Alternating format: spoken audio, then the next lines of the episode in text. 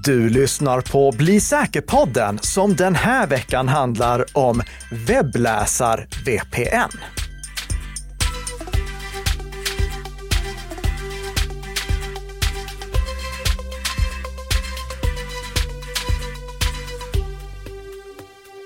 Kan bli en rätt snygg förkortning där va? Ja, WVPN, mm. Web Browser Integrated VPN Service 3000 Extreme, någonting sånt. ja, i alla fall, det här är Bli säker-podden som vanligt. Och eh, i veckans huvudämne, då kommer vi prata om bland annat Edges nya webbläsarintegrerade VPN-tjänst som jag misstänker att i själva verket bara är Cloudflare Warp i en sämre version. Men det kommer vi till i veckans huvudämne. Det gör vi, som ju ni lyssnar på här idag förhoppningsvis den 7 juli. Inspelat dagen innan den 6 juli i ett ekonomiskt oberoende samarbete mellan Nika Systems AB och Bredband2. Just det. Det är Nika Systems Sverige AB till och med, juridiska till och med det, ja, till och med det, ja. ja. Någonting som vi värnar om i det här landet är ju integritet. Och eh, någon som kanske inte alltid värnar lika mycket om det är ju då Facebook, eller Meta som bolaget numera heter. Man har fastnat med händerna i sultburken än en gång. Ja, och den här gången har de fastnat rejält. För Meta har velat spåra sina användare för att kunna visa relevanta annonser utan att att först inhämta ett uttryckligt samtycke. Och enligt beslut från EU-domstolen så vet vi nu att det får de inte göra. I förra veckans avsnitt av Bli säker-podden så pratade vi om hur Bonnier hade klantat till sig lite. Och då nämnde jag att det fanns flera olika grunder som fanns för att ett bolag ska få hantera personuppgifter. Och Meta, de hade försökt att förlita sig på avtalet som de har med den registrerade istället för ett samtycke. Men det har nu underkänts av EU-domstolen och Max Schrems som eh, eh ligger bakom intresseorganisationen Noib, han skriver så här, citat på engelska. Instead of having a yes no option for personalized ads, they just moved the content clause in the terms and conditions. This is not just unfair, but clearly illegal. We are not aware of any other company that has tried to ignore the GDPR in such an arrogant way. Slutcitat. Sen försökte Meta att istället använda intresseavvägningen, precis som Bonnier gjorde, och att de då skulle ha ett berättigat intresse till att göra det här. Men Max Schrems säger citat The judgment clarifies that there is no legitimate interest that would override the user's rights when controllers try to provide advertisement. Så det ska bli väldigt intressant att se vad det här mynnar ut i efter att eh, Meta har fått en så tydlig smäll på fingrarna. Men vi har haft en ännu större nyhet på integritetsfronten, eller hur Peter? Det har vi. Schrems 2-domen då, som ju är döpt efter eh, nyss nämnda Max Schrems. Eh, den börjar ju få rejäla konsekvenser här nu. För det är nämligen så att integritetsskyddsmyndigheten har slagit ner hårt på Google Analytics. Eller eller snarare då fyra företag, fyra svenska företag som har använt den. Det rör sig om Tele2, CDON, Coop och Dagens Industri som nu alla måste sluta använda tjänsten. Det ska sägas att Tele2 har redan upphört sedan innan med det. Och Det hela handlar ju om att eh, vi får ju inte skicka personuppgifter till tredje land som inte har adekvat dataskydd. Och eh, tredje land är alltså länder utanför EU och EES. Och EES är ju Norge, Island och Liechtenstein. Eh, USA är garanterat inte med i EES och de har inte heller adekvat dataskydd. Har vi några länder som, eh, som har adekvat dataskydd som vi kommer på snabbt som är utanför?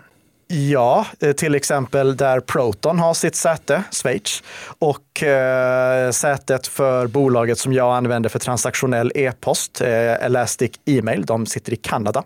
Så det finns några sådana. Så där, ja, så där, ja. Mm. Och det hela handlar ju då om att eh, de har använt Google Analytics 3. Och, och, det här det har varit lite olika vad som har hänt för de här bolagen. För att Tele2 åker på en administrativ sanktionsavgift på hela 12 miljoner. Medan CDON klarar sig undan 300 000. Det svider nog mer för CDON än för Tele2 det där om jag ska vara helt, helt ärlig. eh, medans eh, Coop och Dagens Industri anses ha vidtagit, eh, inte tillräckligt eh, omfattande åtgärder, men, men ändå att man har gjort lite mer än vad de andra bolagen gjort. Så de slipper sanktionsavgift överhuvudtaget. Det som jag tycker är intressant med det här, det är att det är så många nu som förklarar att det här är ett icke-problem för att det här rör sig om Google Analytics 3. Och vi har ju alla uppgraderat till Google Analytics 4 är ju resonemanget. Men jag förstår inte riktigt det resonemanget. För att problemet är ju att det skickas data då till USA. Och det gör det ju oavsett om det är Analytics 3 eller 4. Vi kan väl säga som så här att eh, Google Analytics 4 har flera förbättringar när det kommer till personuppgiftshanteringsfronten. Men det finns ingenting som tyder på att Google Analytics 4 skulle vara GDPR-förenligt för den sakens skull. Tvärtom. Alltså, jag har också sett jättemånga som bara direkt skrev, nej men det är lugnt, uppgradera till, eller ja, nu har vi precis uppgraderat till Google Analytics 4, så det, det är grönt. Baserat på vad då? Alltså, vi, vi, har till exempel från danska motsvarigheten till Integritetsskyddsmyndigheten redan klara besked på att Google Analytics 4 inte är GDPR-förenligt. Och vi har ingen europeisk dataskyddsmyndighet som säger att det skulle vara GDPR-förenligt. Så... Ja, just det. Och de här, de här harmoniserar ju lite de här reglerna så att säga. Så att ja. det danskarna kommer fram till kommer ju också svenska komma fram till och, och även andra. Ja, och, och det, det, kan ju säga att det, det var många som eh, tyckte att ja, oj, oj, oj, det här var en jättestor nyhet. Det här är ingen jättestor nyhet. Vi har vetat det i flera år från andra europeiska dataskyddsmyndigheter. Vi har vetat i flera år att Google Analytics inte är GDPR-förenligt. Så det var inte den stora nyheten som det kunde kännas som. Men det är klart att nu så får de svenska bolagen verkligen en liten blåslampa i alla fall. För helt ärligt, 12 miljoner för Tele2 och 300 000 för CDON, det är små pengar i sammanhanget. Eh, men i alla fall en liten blåslampa och en välbehövlig påminnelse om att sluta använda Google Analytics. IMY skriver till och med, till och med i eh, sitt pressmeddelande att de här fyra domarna kan bli vägledande i slutändan så blir det också lite periodiskt om det skulle handla om en versionsdubbel. För att vad händer om I, när IMI klankar ner på Google Analytics 4? Då har Google Analytics 5 kommit. Ja. Det blir ju bara tramsigt. Ja, nej, de tänkte säkert att ja, men förbättringarna som Google har infört i Google Analytics 4 skulle råda bot på det. Men det handlar inte bara om det, utan det handlar också till exempel om hur IP-adresser kan korreleras. Alltså IP-adresser som fastnar i en logg kan korreleras till annan information som har försökt att avanonymiseras, men inte fullständigt avanonymiseras.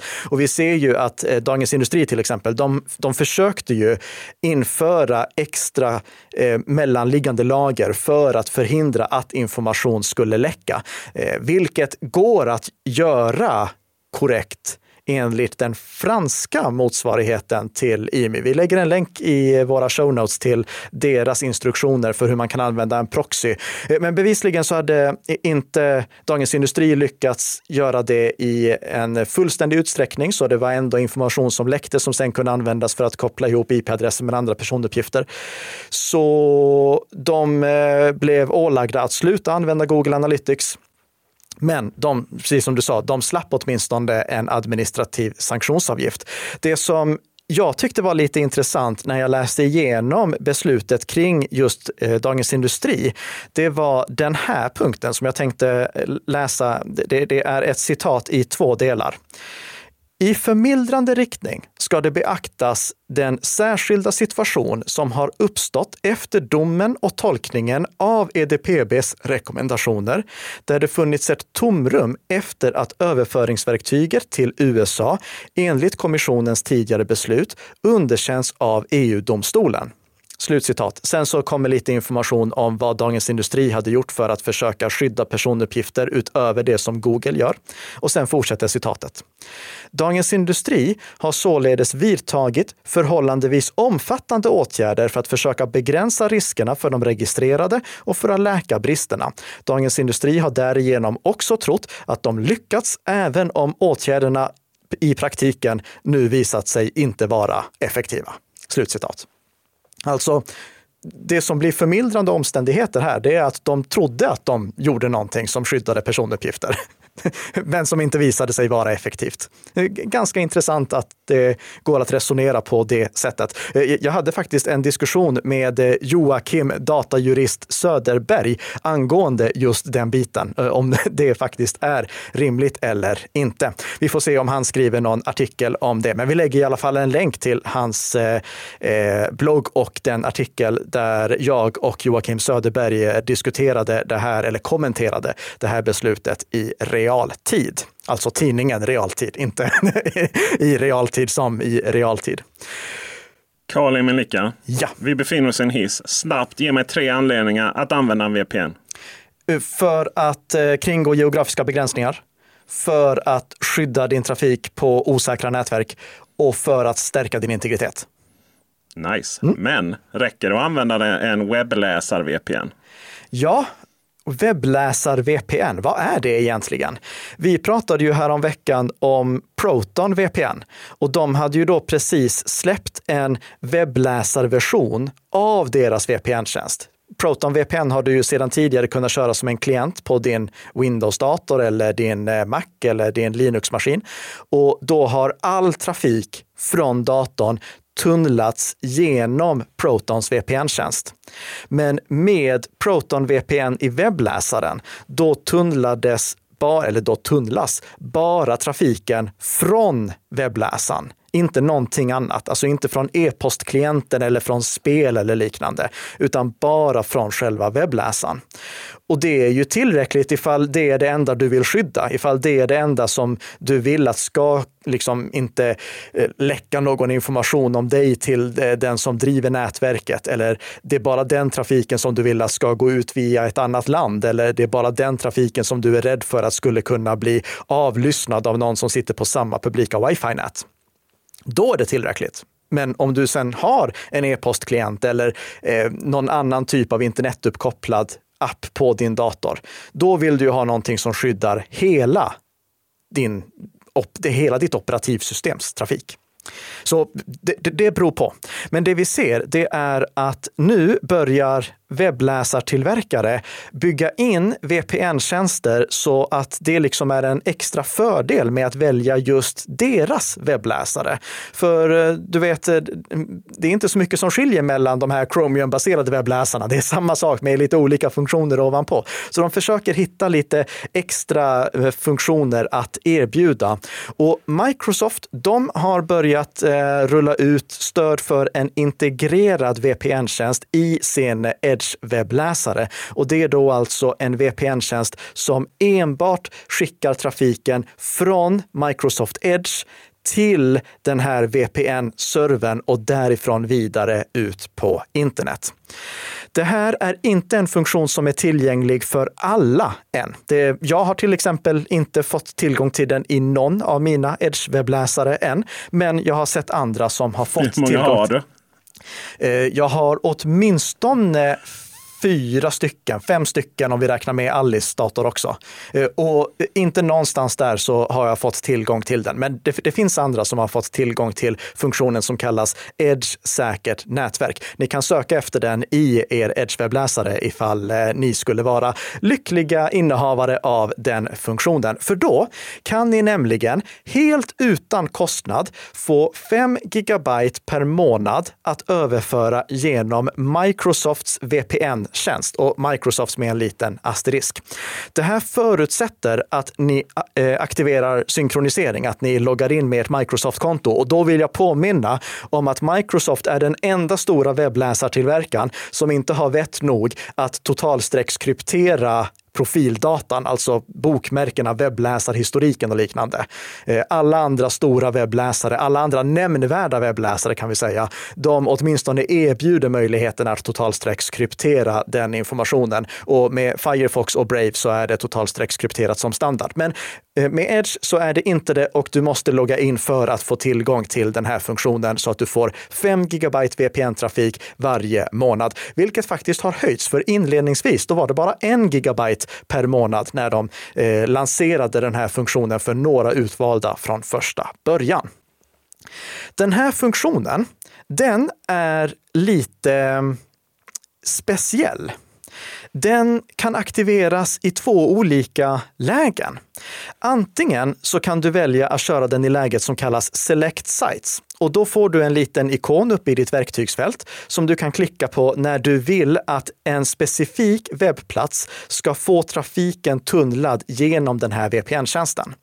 Eller så kan du använda det som gör att jag faktiskt tycker att det här är lite smart. Du kan välja läget som heter Optimized och då kommer VPN-tjänsten att citat automatically protect your traffic when using a public wifi, unsecure networks or visiting a site without a valid certificate. Slutcitat. Ja, smidigt. Ja, för när behöver du egentligen en VPN-tjänst idag av säkerhetsskäl? Alltså inte av geografiska skäl eller av integritetsskäl. Jo, det är ju när du sitter på publika wifi-nät och du vill inte riskera att någon eh, kapar din eh, anslutning, skickar in dig till en falsk webbsida eller eh, avlyssnar trafiken som går till en HTTP-webbplats, alltså en webbplats som inte stödjer säkra anslutningar. Lyckligtvis är det ju extremt, extremt få webbplatser idag som inte stödjer säkra anslutningar och det finns inga webbplatser som inte stödjer säkra anslutningar som du har skäl att besöka. Okej, okay, ja, jo, så säger vi. Det, jag, jag, kan inte komma på någon sådan. Så det, eh, det, det, det har ju gjort att behovet av VPN-tjänster av säkerhetsskäl har minskat radikalt. Men Eh, det finns några exempel fortfarande och här erbjuder då Microsoft Edge att du kan använda deras VPN-tjänst för just de specifika sammanhangen. Och då är kanske 5 GB tillräckligt. Men jag vill poängtera att det är det enda som den här VPN-tjänsten är bra för. Den är inte bra för att kringgå geografiska begränsningar, för du kan inte välja vilket land du vill tunnla ut din trafik genom. Och den är inte bra av integritetsskäl, för den är inte byggd för att vara integritetsvärd värnande. Den här VPN-tjänsten, den använder någonting från Cloudflare och vad det här någonting är, det kommer jag till alldeles strax. Och om vi kollar i dokumentationen, då står det så här gällande integriteten, citat på engelska. When requests are sent to the Cloudflare proxy, Cloudflare will observe your source IP, the destination IP address, website you are accessing, source port, destination port, timestamp, and access logs, uh, access tokens provided by Edge. This data will be stored briefly as a part of Cloudflare's temporary logs and then permanently deleted within 25 hours of Cloudflare's receipt of such information. Det här är alltså motsatsen till en no-log eh, VPN-tjänst. De, de, de loggar allt i princip. Men det är ju väldigt transparent. Det är väldigt transparent och det, det, är det vi ska komma ihåg att det här är alltså en tjänst som de erbjuder för att stärka säkerheten på publika wifi-nät, inte någonting annat. Och det finns inget skäl att använda den. Och varför inte det? Jo, Microsoft har inte skrivit det själv, men om vi kollar på hur det här fungerar så påminner det väldigt, väldigt, väldigt mycket om en tjänst som heter Cloudflare Warp, som då också driftas av Cloudflare. Och vi kan väl nämna här, Cloudflare, det är ju det här jättenätverket eh, för att eh, eh, Content Delivery Network för att sprida data över hela världen. Det finns jättemånga webbplatser som ligger i Cloudflare eller skyddas av Cloudflares webbapplikationsbrandvägg. Eh, och Cloudflare, de erbjuder också en tjänst som heter Cloudflare Warp direkt till helt vanliga privatpersoner. Det är en del av 1.1.1.1-tjänsten som vi har pratat om när vi pratade om eh, eh, eh DNS-uppslag. Då pratade vi om 1.1.1.1. Och Cloudflare Warp, det är en del av den tjänsten. Det är faktiskt någonting som du får tillgång till om du installerar 1.1.1.1-appen på din mobiltelefon också. Och det du får med Cloudflare Warp, det är möjligheten att tunnla din trafik från din dator eller mobiltelefon via Cloudflares nätverk över en krypterad och säker anslutning ut på internet. Eller ifall du besöker en webbplats som ligger i Cloudflares nätverk, då ansluter du direkt till den därigenom. Ehm, så sparas det lite data på Cloudflares sida också. Men det är liksom poängen med den. Du kan inte välja eh, vilket land du vill tunnla ut din trafik genom. Och det är inte en integritetsvärnande tjänst. Men det låter väldigt mycket som att den erbjuder exakt samma sak som Edge erbjuder. Så jag tror notera tror. Jag tror att Microsoft, de har helt enkelt beslutat sig för att samarbeta med Cloudflare.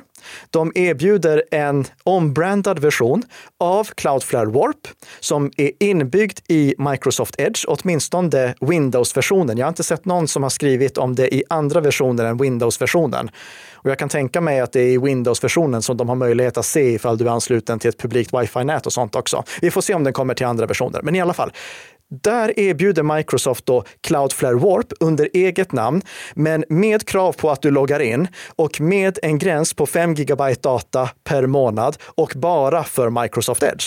Varför använda det när du istället kan använda Cloudflare Warp som inte har någon gräns på hur mycket data du får överföra och tunnlar trafiken från hela operativsystemet oavsett om du använder eh, iOS, Android, MacOS eller Windows. Så jag hade nog istället satsat på Cloudflare Warp istället. Men kom ihåg, det är också bara en säkerhetsfunktion. Det är inte någonting som låter dig tunnla ut trafiken i andra länder och det är inte någonting som är byggt för att vara integritetsvärnande.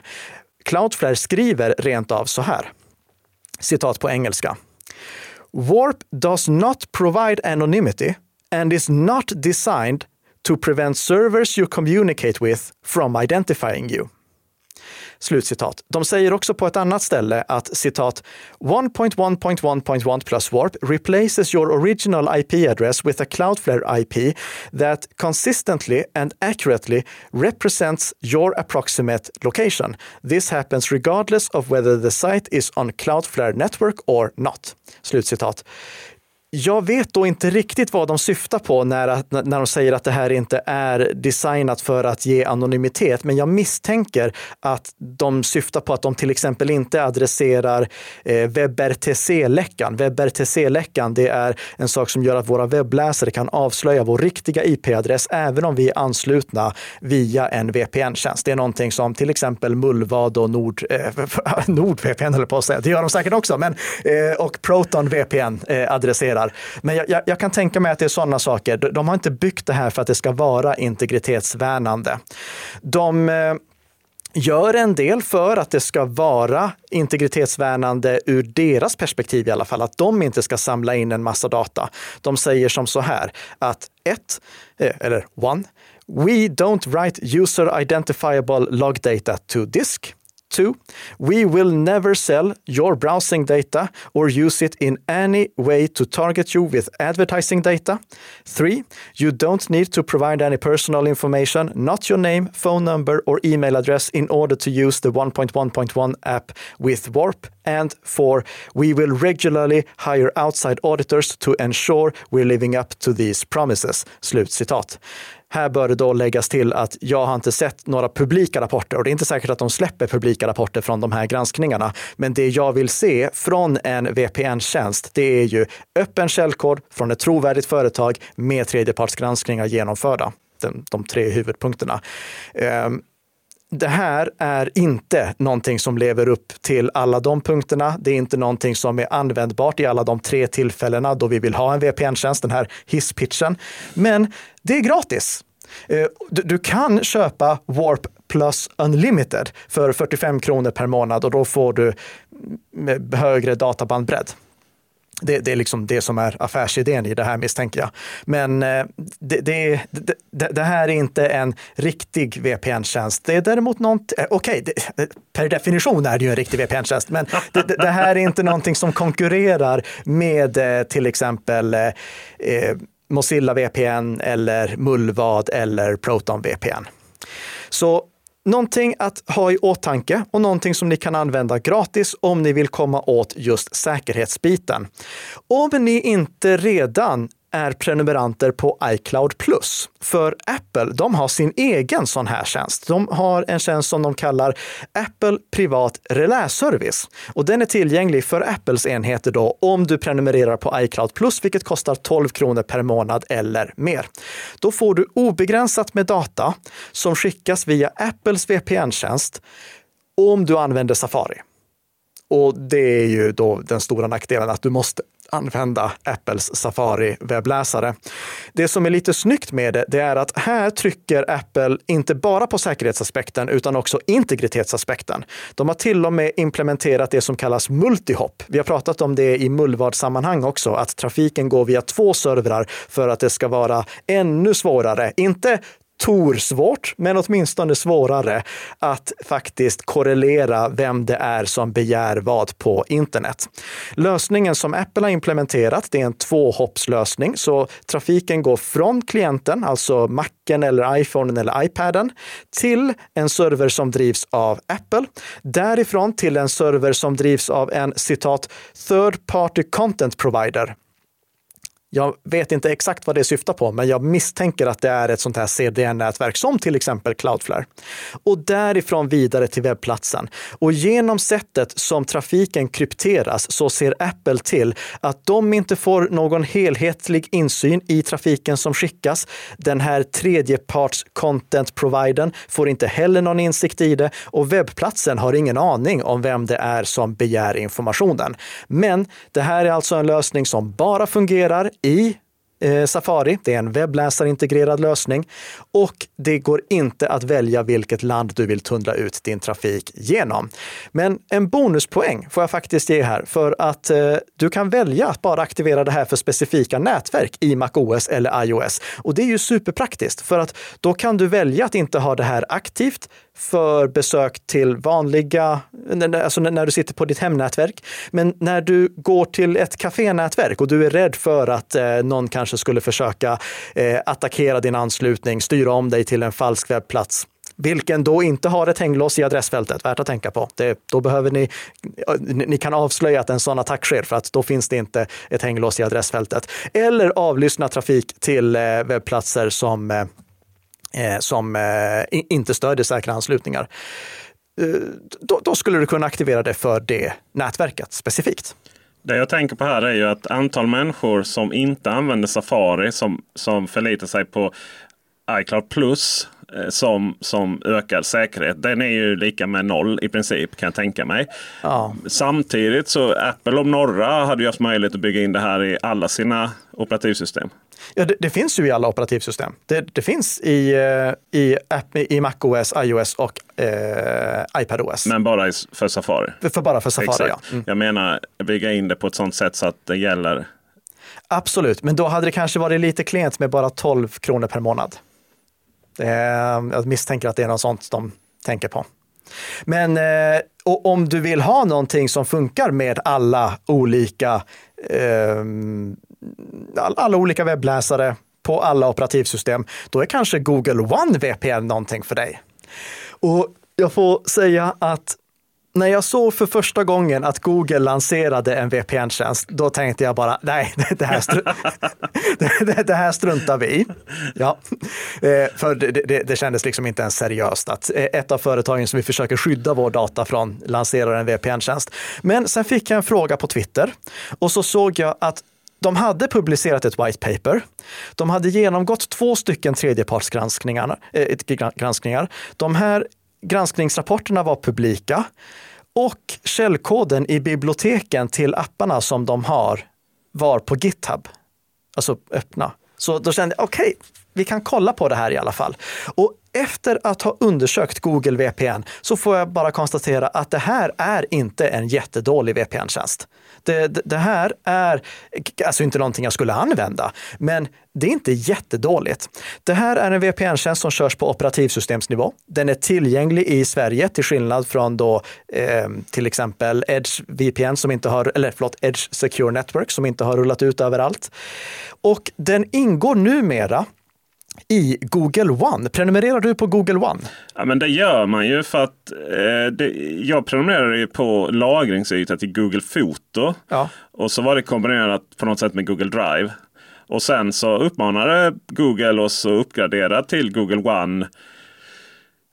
Men det gav ingenting nytt mer än att jag helt plötsligt var Google One-abonnent. Och då trodde man att det här skulle nog bli kanske inkludera fler tjänster och sånt. Mm. Jag vet inte, man hade kunnat inkludera YouTube Premium massvis sådana här. Google har rätt många tjänster, men de har inte gjort. Men sen kom den här VPN-tjänsten bara som en grej. Liksom. Ja, och nu så kan du till och med med den enklaste, eh, eller den, den lägsta paketeringen som kostar 19 kronor per månad, där du får 100 gigabyte lagring på Google Drive, också eh, tillgång till den här VPN-tjänsten som då ger dig obegränsat med data. Du kan inte byta land, så den punkten faller bort direkt. Det, det, här är inte för att kringgå geografiska begränsningar. Det är någonting som stärker säkerheten och vi vet att Google har ett väldigt bra säkerhetsarbete. Det råder det inga tvivel om. Google är jätteduktiga på att skydda mot attacker, så de gör ett bra säkerhetsarbete. Men sen så har vi den här integritetsbiten då. Jag kollade i de här två rapporterna som är utförda, äh, äh, alltså granskningsrapporterna från granskningar utförda av NCC och de har både kollat på integritetsaspekterna och de integritetsutfästelser som Google ger och på säkerheten i apparna. Eh, när de granskade säkerheten i apparna, då hittade de faktiskt en eh, en sårbarhet som blev klassad som hög på allvarlighetsskalan. Så det var bra att de gjorde det. Det, det är liksom eh, en granskningsrapport och en tredjepartsgranskning gör aldrig att vi kan vara säkra på att ingen illvillig skulle göra så att tjänsten fungerar på ett annorlunda sätt. Men det gör åtminstone att de som har utvecklat tjänsten får en chans att få någon annans ögon på koden och upptäcka misstag som de själva annars inte hade upptäckt.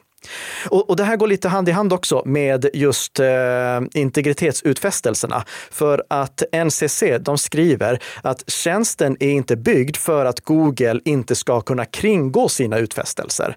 Men det är en väldigt stor skillnad. För jag, jag har sett att det är vissa som drog slutsatsen att okej, okay, så Google bryter mot sina integritetsutfästelser. Nej, det är absolut inte det de skriver. De skriver bara att tjänsten är inte tekniskt byggd så att Google inte skulle kunna kringgå det om de skulle vara illvilliga. Men det är en stor skillnad mellan att de kringgår och att de skulle kunna kringgå.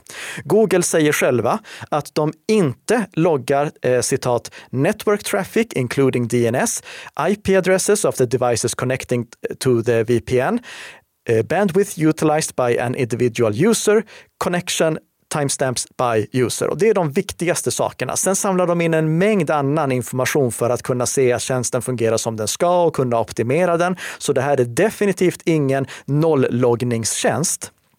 Men de har i alla fall Alltså, jag, jag, är förvånad. De har faktiskt gått en bra bit för att eh, få det här till att vara en, eh, en dussin VPN-tjänst. Alltså, det, I och med att du inte kan kringgå geografiska begränsningar och tjänsten är amerikanskt, vilket för övrigt alla nämnda tjänster är, alla nämnda tjänster är amerikanska, så ser jag inget skäl till att välja den här. Men om du har den gratis, det är inte så, eh, eh, eller gratis är fel, om du har den genom att du prenumererar på Google One, det är inget fel med att använda den. Det, alltså, kollar vi på white paperet, kollar vi på granskningsrapporterna, det ser eh, helt okej okay ut. Men varför skulle jag använda den?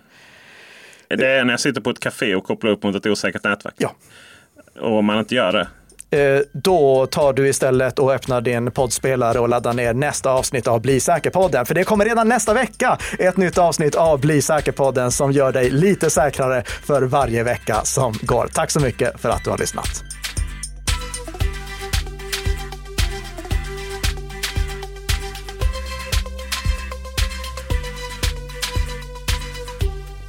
VM i övergång där alltså.